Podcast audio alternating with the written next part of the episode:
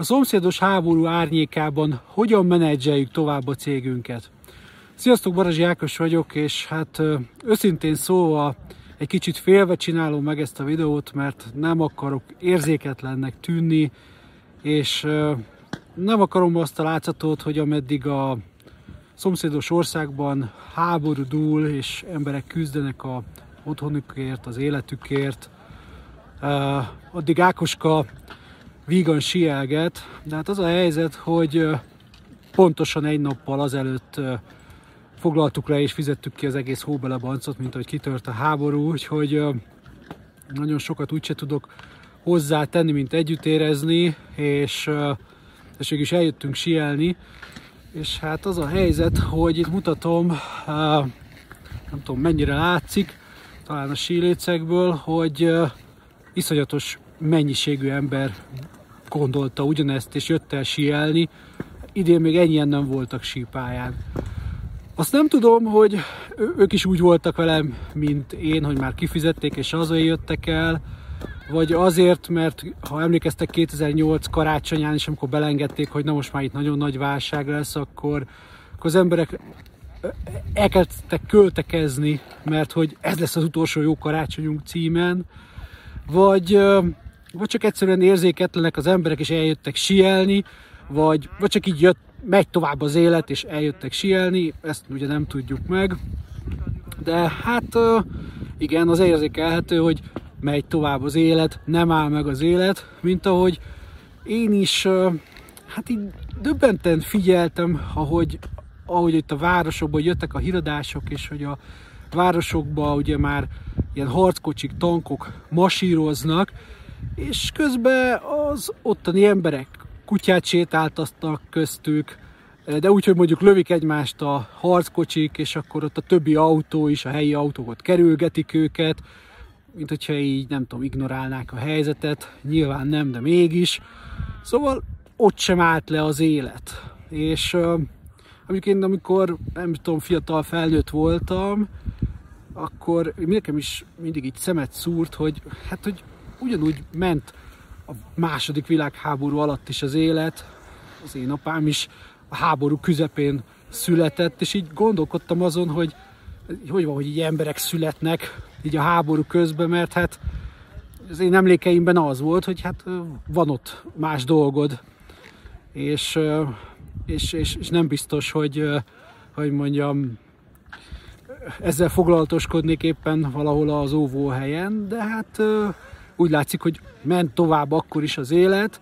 Szóval ezzel csak azt akarom mondani, hogy sajnos be lehet, be kell rendezkedni a háborús helyzetre, ott helyben is, a világnak is, a, a világban is megváltozik, megváltozott ö, ö, sok minden, ugye nagyon sok félelem ural minket, nem mint hogyha eddig nem lettünk volna ellátva, de egyetlen jó itt az egészben, hogy most legalább a, a Covid eltakarodott a médiából, ez most már így megszűnt, most már csak a háborútól és annak következményeitől kell félnünk, valamitől mindegy kell félnünk, és hát is nyilván ez ugye a, a, a ti saját bizniszetekben is meg fog látszódni, mert hogy itt azért nagyon kevés nyertese lesz ennek a dolognak. Ugye van az a mondás, hogy háborúban is mindig valaki meggazdagszik.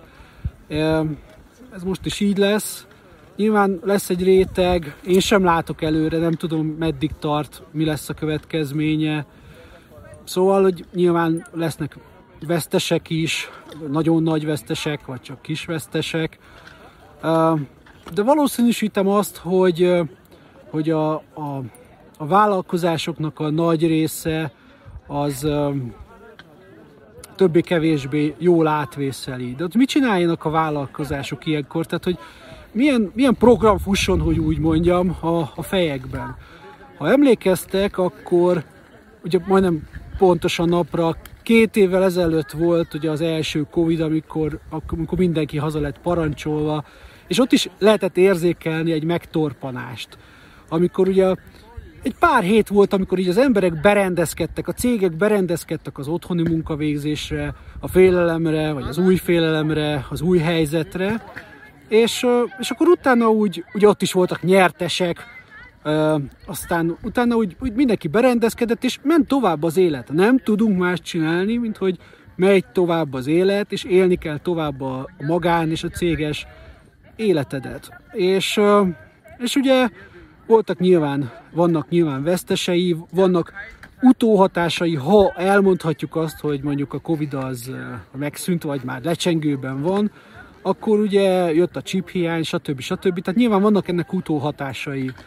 És hát ugye még ezt mindig hordozzuk magunkat. Most jött, kap, jött egy újabb sztori, ami, aminek szintén lesz egy aktív része, ugye ebbe vagyunk most, ki tudja mikor lesz egy utóhatása. Mit tudtok csinálni, mit tudnak a cégek csinálni?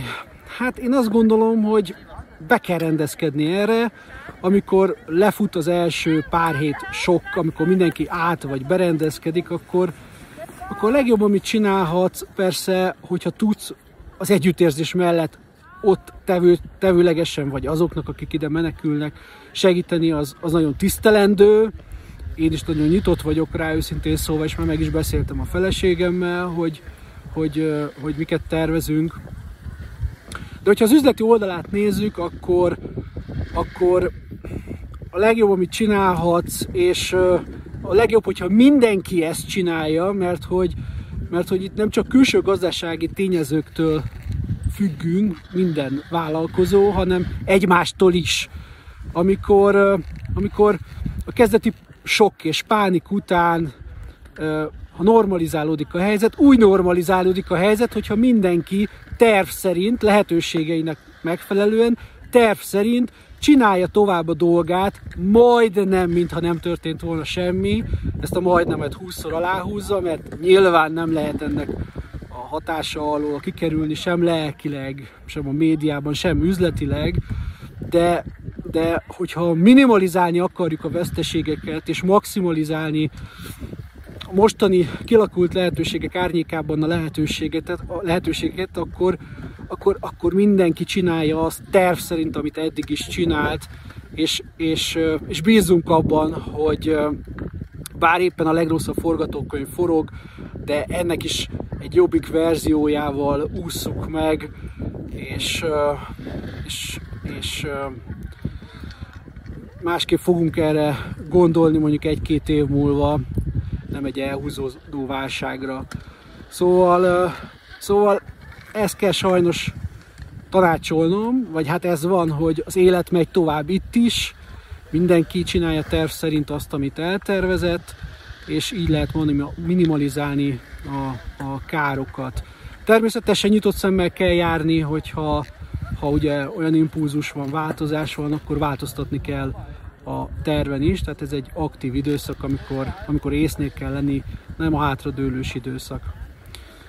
Békét mindenkinek, és ne felejtsétek el, hogy az élet megy tovább, tehát a bevétel még mindig erősíti a szabályt. Sziasztok!